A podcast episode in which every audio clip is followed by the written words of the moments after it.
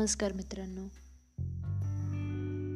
मागच्या काही दिवस मला सुट्टी होती आणि आज पुन्हा आम्ही लॅबला जाऊ लागलो. तर तीन दिवसांमध्ये घरात एकटं राहून राहून मला फार कंटाळा आला होता. करायचं तरी काय? अभ्यास करून करून किती अभ्यास करायचा? आणि एका वेळेनंतर आपल्याला बोर होऊ लागतं. तुमच्यासोबत देखील असंच कधी घडलं असेल? आणि लॉकडाऊनमध्ये जर आता सवयच झाली होती घरामध्ये राहून काही ना काहीतरी कामं करत राहायचं कारण बाहेर जाण्यासाठी काही पर्यायच नव्हता आपल्याकडे तर असंच काहीतरी माझ्यासोबत घडलं मागच्या तीन दिवसांमध्ये. इथे कोणी मित्र नाही आहे मैत्रीण नाही आहे जवळ. आणि तीन दिवस मी घरीच होते एकटी होते. आणि आज लॅबला गेल्यानंतर इतकं बरं वाटलं. माझ्या मित्रमैत्रिणींना भेटून. कारण मागच्या तीन दिवसांमध्ये कोणाशी बोलणं होत नव्हतं. कोणाशी काही चर्चा होत नव्हती एकत्र जेवण होत नव्हतं गप्पा गोष्टी होत नव्हत्या चहा घेत नव्हतो. आणि या सगळ्या गोष्टी मी मिस करत होते आणि मला असं वारंवार वाटत होतं की कोणीतरी मित्र किंवा मैत्रीण जवळ असावी जेणेकरून कुठेतरी बाहेर फिरायला जाता येईल. कुठेतरी गप्पासून गप्पा मारता येतील चहा घेता येईल काहीतरी बाहेर जाऊन खाता येईल. निव्वळ एकटं राहणं आणि सगळ्या गोष्टी एकटं करणं हे थोडंसं अवघडच.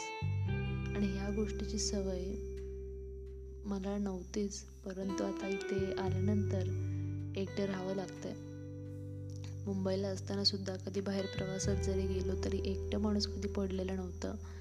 नेहमी सतत लोकलमध्ये तुमच्या आजूबाजूला लोक असतात. आणि म्हणजे तुम्हाला एकटं जरी राहावंसं वाटलं तरी आजूबाजूला तुमच्या लोक हे नक्की असतात. आणि त्यामुळे कधी एकटेपणा आपल्याला जाणवत नसतो. परंतु काल मला अतिशय कंटाळा आला होता आणि इतकं वाईट वाटत होतं की मी का या ठिकाणी आली आहे. आणि पुन्हा एकदा मला मुंबईला जावं असं वाटत होतं कारण त्या ठिकाणी खूप गर्दी असते लोक असतात. कितीही तुम्हाला टेन्शन असेल काही त्रास असेल तरी तुम्ही तो विसरून जाता त्या गर्दीमध्ये. आणि एक वेगळाच आनंद असतो त्या ठिकाणी राहण्याचा. आणि त्या सगळ्या गोष्टी मी काल खूप मिस करत होते.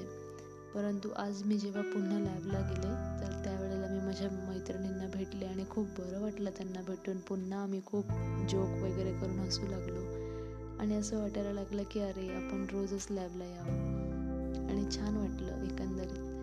कारण मला माणसांची सवय झालेली आहे आणि ज्या वेळेला मला आजूबाजूला माणसं दिसत नसतात किंवा कोणी नसतं सोबत त्यावेळेला थोडीशी एक भीती असते की किंवा असं एक वाईट वाटतं की अरे आपण एकटं राहून तरी करणार काय आहोत? एकमेकांची गरज तर आपल्याला खूपच आहे.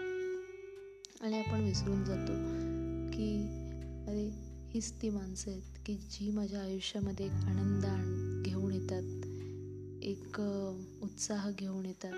आणि हीच लोक जेव्हा नसतील आपल्या आजूबाजूला तेव्हा आपण कसं राहणार आहोत? एकटं आपल्याला किती राहायला जमणार आहे?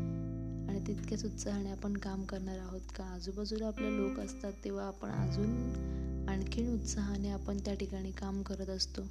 आणि फार बरं वाटतं जेव्हा हे माझे मित्र मैत्रिणी आजूबाजूला असतात आणि आम्ही गप्पा गोष्टी करतो एकत्र चहा घेतो. एक सवय झालेली असते एकमेकांची आणि ती सवय ही कायम राहीलच. म्हणजे जेव्हा कोणी नसेल आजूबाजूला तेव्हा ह्या गोष्टींची फार आठवण येईल. आज खूप खरंच छान वाटलं आणि त्या क्षणांची जी किंमत आहे ती कळाली की जर हे लोक नसतील तर पुन्हा आपण कसे एकटे पडतो आणि नैराश्यामध्ये जातो.